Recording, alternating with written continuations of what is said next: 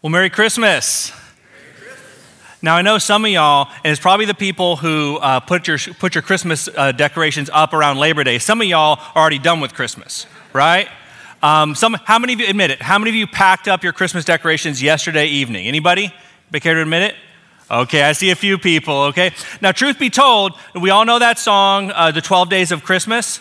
We've misunderstood it. Most of us just focus on it, focus on the fact that this song is about a guy who decided to give um, his true love 30 birds, right?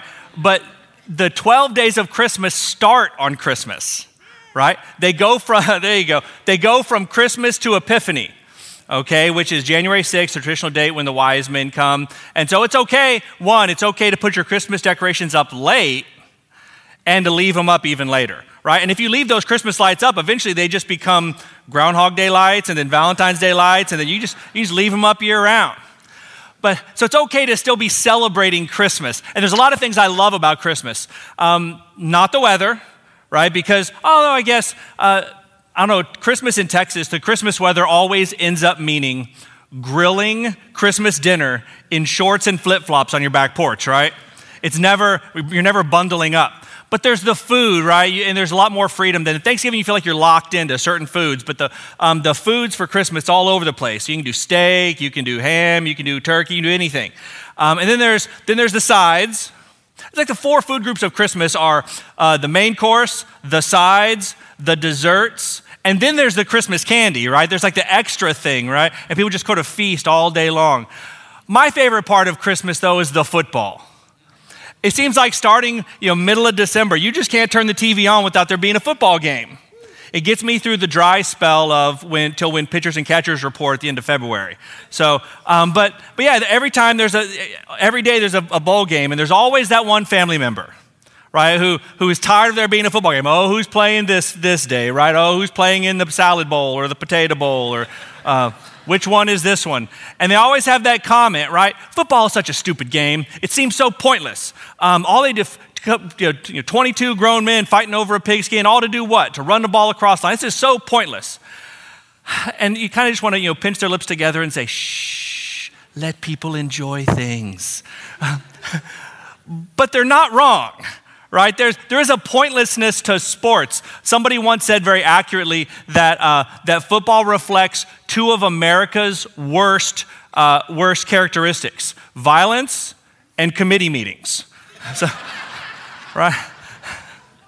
Um, but but we, we to, to be honest, though, the, the, the, the pointlessness of sports is kind of the point that's the point. Let me put you in situations where you can learn to train your body and, and train your mind, to work as a team, to receive instruction, right? All of those things. Let me put you in a situation where you have to learn to handle, to be, to be humble in victory uh, and to be gracious uh, in defeat. Let me put you in situations where all of that happens over something that doesn't matter. So that when you are in a situation where it does matter, you know how to handle it. One of the best examples of this is the penalty unnecessary roughness. Right? Uh, football is a rough game, right? Somebody heard somebody say one time, uh, football is not a contact sport. Basketball is a contact sport. Football is a collision sport. And and, and so I remember first time I heard unnecessary roughness, like? Well, football is rough. How can you penalize somebody for being rough in football? Well, that's the point. You're supposed to train your body to handle when, to not let your emotions get out of hand and to know how to turn it off and turn it on so that when you're in a situation where your emotions are inflamed, you know how to not respond physically or verbally in an abusive way. You see, we've lost that, that, that nature with our society. We live in a society that struggles with unnecessary roughness. Go look at our culture and we realize we've lost that lesson. We haven't learned it well. From the, the roadways where, where, where it seems like road rage is becoming more and more of a problem to, to online where we're just mean and bullying. And we, and we have all these initiatives in our schools to combat bullying. We don't know where it comes from, but the truth is we have an unnecessary roughness problem. The answer to that is the biblical characteristic of gentleness. And that's what we're going to talk about today. We are, uh, we are going through a series on the fruit of the Spirit. And these are nine virtues uh, that we desperately need, but we can't manufacture on our own. They're nine traits that God promises to grow in us if we will seek the Spirit and, and, and, and pursue Him. Paul says in Galatians 5:22, but the fruit of the Spirit is love, joy, peace, patience, kindness, goodness, faithfulness, gentleness, and self control. The law is not against such things. You know, gentleness is a word that gets a bad rap. We associate it with, with weakness or being a wimp, but it's none of those things. In fact, the command to gentleness assumes power that is being reined in. It, it, assumes that you have strength that has to be learned to be controlled. Otherwise, it's not praiseworthy to, to, um, to, to demonstrate it. Um, it's a characteristic that Jesus himself had. The word in the, in, the, in, the, in the original New Testament in Greek that Paul, that Paul uses in Galatians to talk about gentleness is a word that can also be translated as humility, humble, or meekness. Okay, maybe your Bible says, um, you know, blessed are the meek, or blessed are the humble, or blessed are the gentle. All three of those interchangeable. You might ask, well, why, how come the Bible uses humble and gentle as the same words? How come they're interchangeable? And how do I know which is which? One of the best definitions I ever heard said this Gentleness is humility in action. Gentleness is humility in action. Uh, humility is a state of being, and the way you express that humility is in gentleness. All right? And so uh, when Jesus says in Matthew 11, Take my yoke upon you, take up my yoke and learn from me, because I am lowly and humble in heart, and you will find rest for your souls. You know, maybe your Bible says, if you look at the New American Standard, it actually says, uh, Take my yoke upon you and learn from me, for I am gentle and humble in heart. Those two words together, gentle and humble. He says in the Beatitudes, uh, Blessed are the humble, for they shall inherit the earth. Again, that phrase, blessed are the humble, can also be translated, Blessed are the gentle. And that phrase, um, they shall inherit the earth, what Jesus is saying is, um, you want to know the key to success. You want to know the key to, um, to being a successful person in this world? Pursue gentleness. What's even cooler is this line that Jesus gives about blessed are the gentle. He's actually quoting the Old Testament. In Psalm 37, this is a direct line. Psalm 37 11 says, But the humble, the gentle, the meek, whatever, you, however you want to say it, will inherit the, the land and will enjoy abundant prosperity. This psalm, Psalm 37, gives us a way to look at and understand um, how we go about pursuing gentleness, what it looks like. In fact, it, it shows us the four errors that we all commit uh, in, in, that make us not gentle. The problem is we, we know what gentleness is. The problem is we don't need to have it defined for us. We just very frequently feel ourselves excused from needing to show it right? We find ourselves in situations where it's other people's problem that they made us respond in a specific way. Or this, this psalm shows us four errors, four mistakes, four things that problems that cause us to, to have lack of gentleness. And it shows us the things we need to do to begin to cultivate these things more. So, first, gentleness requires trust. Gentleness requires trust. Psalm 37, 1 and 2 says this Don't be agitated by evildoers. Do not envy those who, who do wrong, for they will quickly wither like grass and wilt like tender green plants. You see, the problem that, that, that produces a lot of lack of gentleness in our lives is envy. We see something that somebody else has, and we want it. Maybe we feel like we deserve it. Maybe we feel like they don't deserve it. And so we it puts us in a bad mood. Maybe we respond negatively to that person or maybe we just end up being in a sour mood with everybody and we end up being mean to everybody around us all the time. Envy has a way of corrupting our soul and making us respond with lack of gentleness.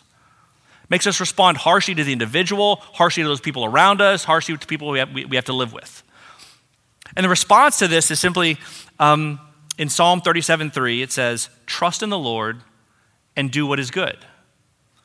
Trust God. See, God hasn't deprived you of anything that, he, that you don't need, right? We sang this morning, Great is thy faithfulness, Lord, unto me. Um, it is so hard sometimes to trust that God has you exactly where He wants you to do the work He has for you in that spot. And you are not intentionally being deprived of anything that God has for you. And so trust God and let, let that trust in God kill that lack of envy, but also let it also kill your willingness to sometimes sin to try and achieve what you think you deserve. You see, that second part, trust in the Lord and do good, the and do good is kind of the hard part. Because you will find yourself in a place where you think, Well, he, he doesn't deserve it. He was a cheat. He was a thief. He was, he was lying. He was being political work. He was whatever. And that's how he achieved. Maybe if I was more like that, then I would be able to, to, to climb the ladder or achieve the things or whatever. No, do good. It is a sacrifice sometimes to do good, especially when you think you see the connection between sin, some small sin, and the ability to achieve what you always thought you wanted to achieve. The problem is envy. The response, gentleness requires trust. You will, you will respond harshly to the world around you unless you trust God that He has you where He wants you, right to do the work that He has for you in this spot. Second, gentleness requires focus. Gentleness requires focus. The psalm goes on to, uh, to talk about a second error that, that causes us to, to respond poorly to the world around us, and that, that error is distraction. The world is full of all of these shiny objects, and we get, and we get so focused on getting those things that we, um, that we want them so bad, and we end up craving them, and we end up treating other people uh, poorly to try and get them. Somebody once said uh, that God created this world in such a way where we're supposed to love people and use things, and we flipped it we use people and love things. In fact, we frequently use people to get to the things. Uh, Psalm 37 says this Take delight in the Lord, and he will give you your heart's desire. Take delight in the Lord, and he will give you your heart's desire. Because the truth is, what you focus on ends up consuming you. Period, paragraph, end of story. What you focus on ends up consuming you. If you focus on something you're afraid of, you will become more and more afraid. If you focus on something or someone that frustrates you, you will become more angry. Okay? And we'll give it to you, right? None of us is perfect. And so if you focus on something you don't like about me, you'll find it. It's really there. And you will come to not like me more. If you focus on something that you think will bring you fulfillment, you will convince yourself that you cannot live without it. It's one of the things I love about Kingston Baptist Church, our mission statement, right? Inviting all people to experience true fulfillment in Jesus Christ, one home at a time. The promise that you will never, ever experience true fulfillment in any other place other than in a relationship with Jesus. And so, all those other things that God created, excuse me, they're, uh, they're good things but they're not great things. And when we exalt them to the place of greatness, we end up putting them in a place where we'll, we'll break our own hearts and end up frustrating the people around us as we search after them to try and attain something that was never supposed to fill us up. You know, First John, one of my favorite passages that, that describes um, how, how we sometimes distort the world, the good things the world has made. Um, 1 John 2.16 describes uh, the fact that what's in the world is, is passing away, and he describes it as the lust of the flesh, the lust of the eyes, and the boastful pride of life. The lust of the flesh, the lust of the eyes, and the boastful pride of life. These three things seem to be three primary fo- focuses that, um, that sometimes distract us okay? You and you're probably prone to one or one of these. These are things that ways we can look at the world and be distracted and, and pursue those things instead. The first um, lust of the flesh to focus on pleasure. To focus on pleasure. This can be you know seeking after food or experience. The moment you say if only i could experience something you have focused on this thing and you will break your heart trying to achieve it because it will never fill you up The lust of the eyes. Focus on possessions. You know, you get, you get so focused on, on, on thinking, you know, my life is good, but man, it'd be so much better if I had this. Right? Think about, you know, I've heard people say that our commercials are, are modern day parables. They, they tell stories about the, about the life you can have if only you possessed this thing. But the truth is, um, obituaries read differently than commercials about what constitutes a fulfilled life. You know? Um, when you focus on possessions, you end up becoming distracted. And the boastful pride of life, the focus on position. If you think you will be fulfilled and find contentment, if you think that what's going to fill you up is, is finally getting to a place where people can see how smart or intelligent or successful or whatever you are, When you try to elevate yourself over another person and say, oh, if I could just climb the ladder and be to this level, then therefore I would know that my life matters and I, and I have a point and then I can, I, I'm successful. The psalmist says, Take delight in the Lord, and he will give you the desires of your heart. That means a couple of things. One, it says, focus on God. Okay, stop focusing on the world and how you can use the world to fill up that hole. Um, seek fulfillment in the one place it can be found. And he will give you the desires of your heart. Doesn't mean, and then therefore he will give you uh, your wish list. He will satisfy and fulfill, like some Santa, all the things you want for Christmas. Um, what it means is if you, if you seek God, you'll find him right? Seek you know seek the kingdom of god and all these other things will be added unto you as he sees fit. But if you seek god he will give you the desires of your heart. Also i think it means if you seek god he will begin to change the desires of your heart to conform to what he has for you Okay? You will not feel pressure to, to, to run roughshod over everybody else to try to achieve the things that you think you need, or try to get the things you think you deserve, or to try and experience the things you know will, will make you happy. You won't be, be eager to do all of those things because God is slowly changing and conforming uh, you to be like his son, Jesus Christ. Distraction is a problem, and gentleness requires, requires focus on what ultimately, ultimately matters. Third, gentleness requires surrender. Gentleness requires surrender. The psalmist says, um, Commit your way to the Lord, trust in him, and he will act. Commit your way to the Lord, trust in Him, and He will act. He's talking to a person uh, who is who's trying to control the situation and steer his life the way where He wants it to go. Um, the person, uh, the error here is not envy, it's not distraction, it's control to think you can control the destination of where your life is headed. And when you feel like you are in charge or should be in charge, you will bully and browbeat. You will, you will yell and scream. You will manipulate and control situations to try and produce the outcomes that you want to see. Commit your way to the Lord, which means surrender. Surrender what you thought your life was going to look like. Because guess what? Uh, Psalm 127 says, Unless the Lord builds the house, those who labor on it labor in vain. Unless the Lord keeps watch over the city, those who keep watch keep watch in vain. Right? What did, what did Jesus tell Paul on the Damascus Road? It's hard for you to kick against the goads.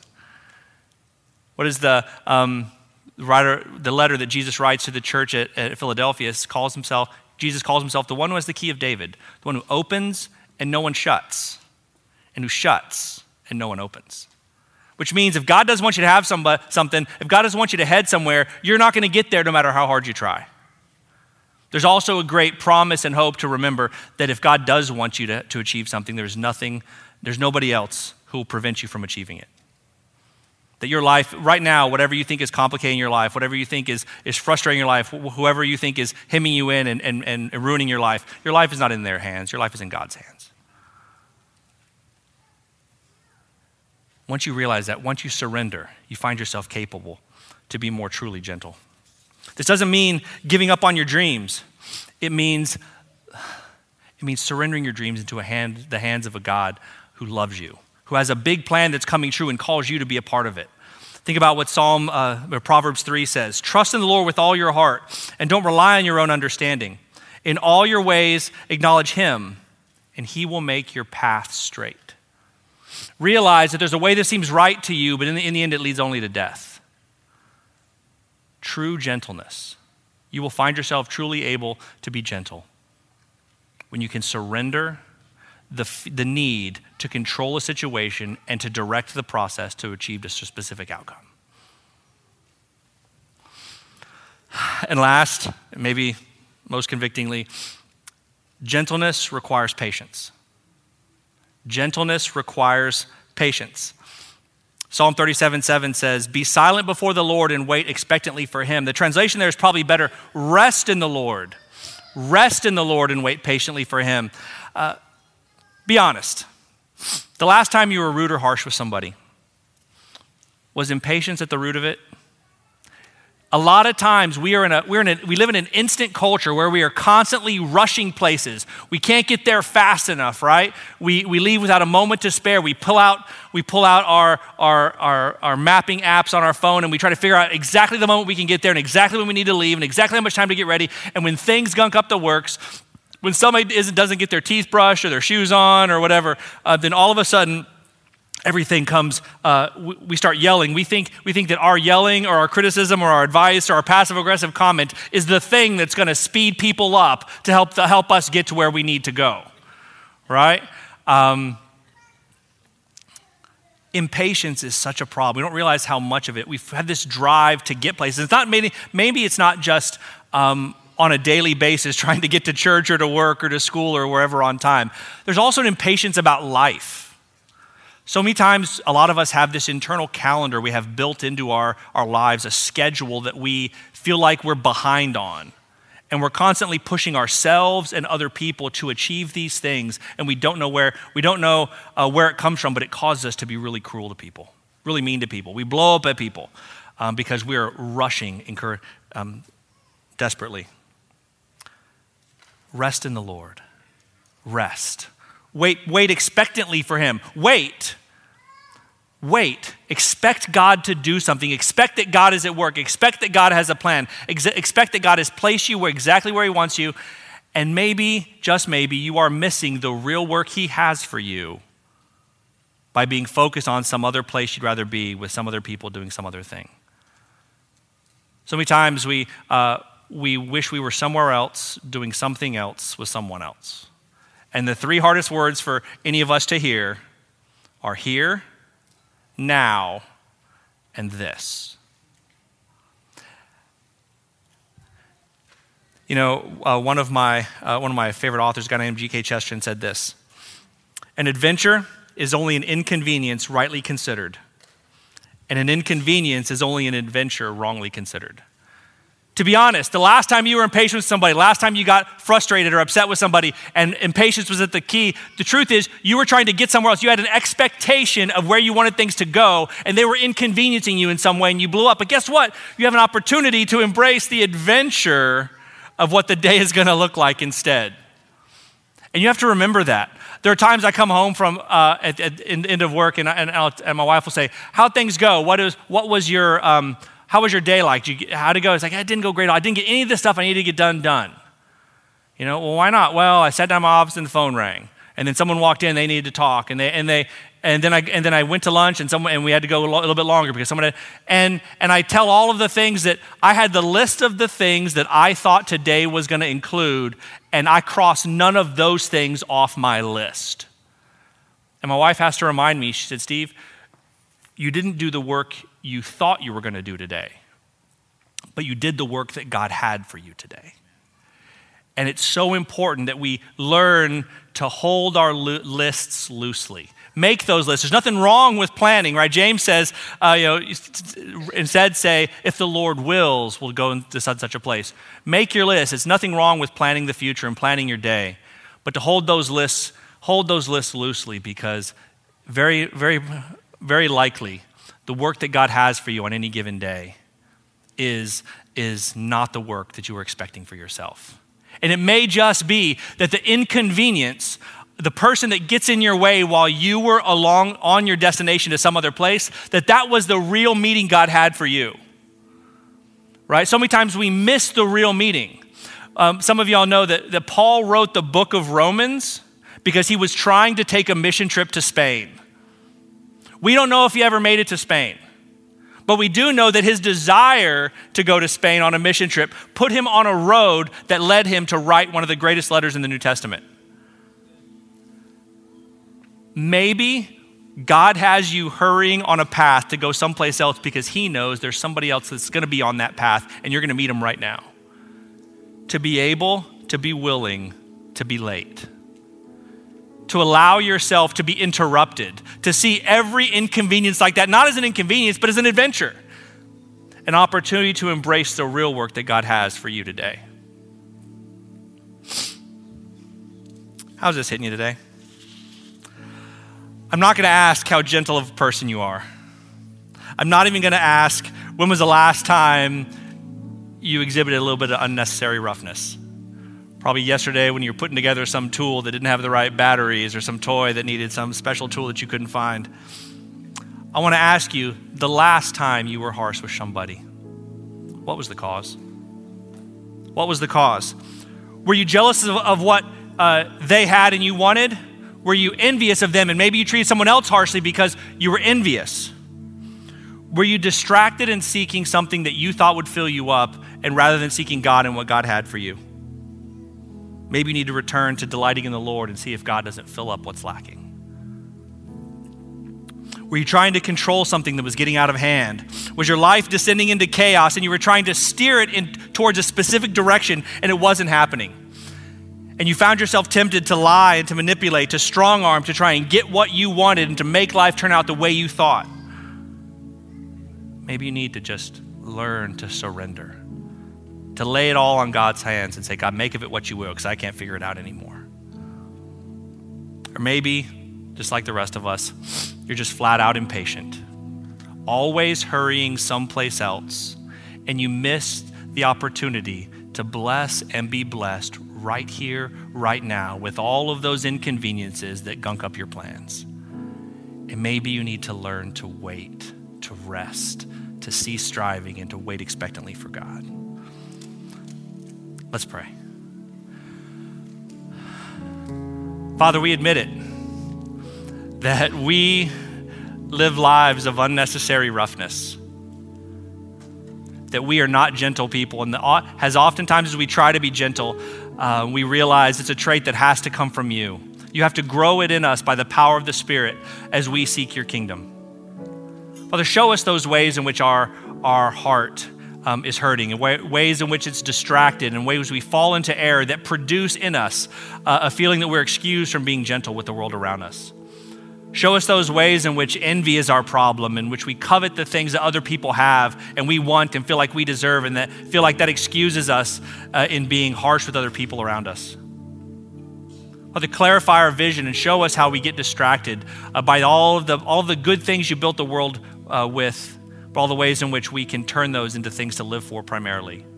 Help us not to see experience or possessions or position as ultimate source of fulfillment, but help us to seek you. And as, you, as we seek you, Father, shape our desires. Help us to be more like you and to want the things you want for us. Father, show us how maybe we, um, we need to surrender. We've tried to control for far too long. And we need to accept the life you have for us, the adventure you have for us rather than seeing it as a, as a constant barrage of inconveniences. Father, we know that, that we can't be gentle unless you change our hearts. Change our hearts, Father. Help us be the people you've called us to be. Grow this up as a fruit of the Spirit so that we can live as people who um, express gentleness as we seek your kingdom. I pray this in your Son's name. Amen.